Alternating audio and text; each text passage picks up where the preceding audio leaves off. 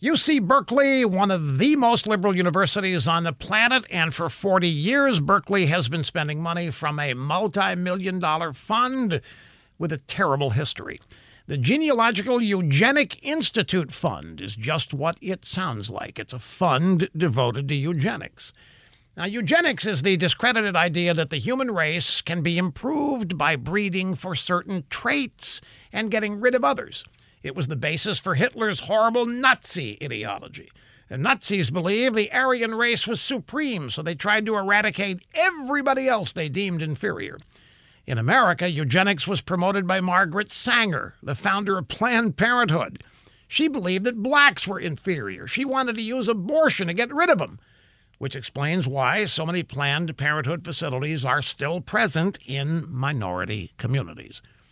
Now, when the Los Angeles Times reported on the Berkeley Eugenics Fund this week, faculty members were shocked to learn that it's existed for years, but the school kept it quiet and quietly spent all that money.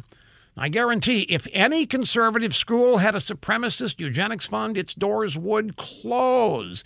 But this is Berkeley, run by leftists, so nothing's going to happen. And they'll keep spending the money because, in their own minds, liberals are superior. And they deserve to do as they please, including wiping out any of us they deem to be inferior.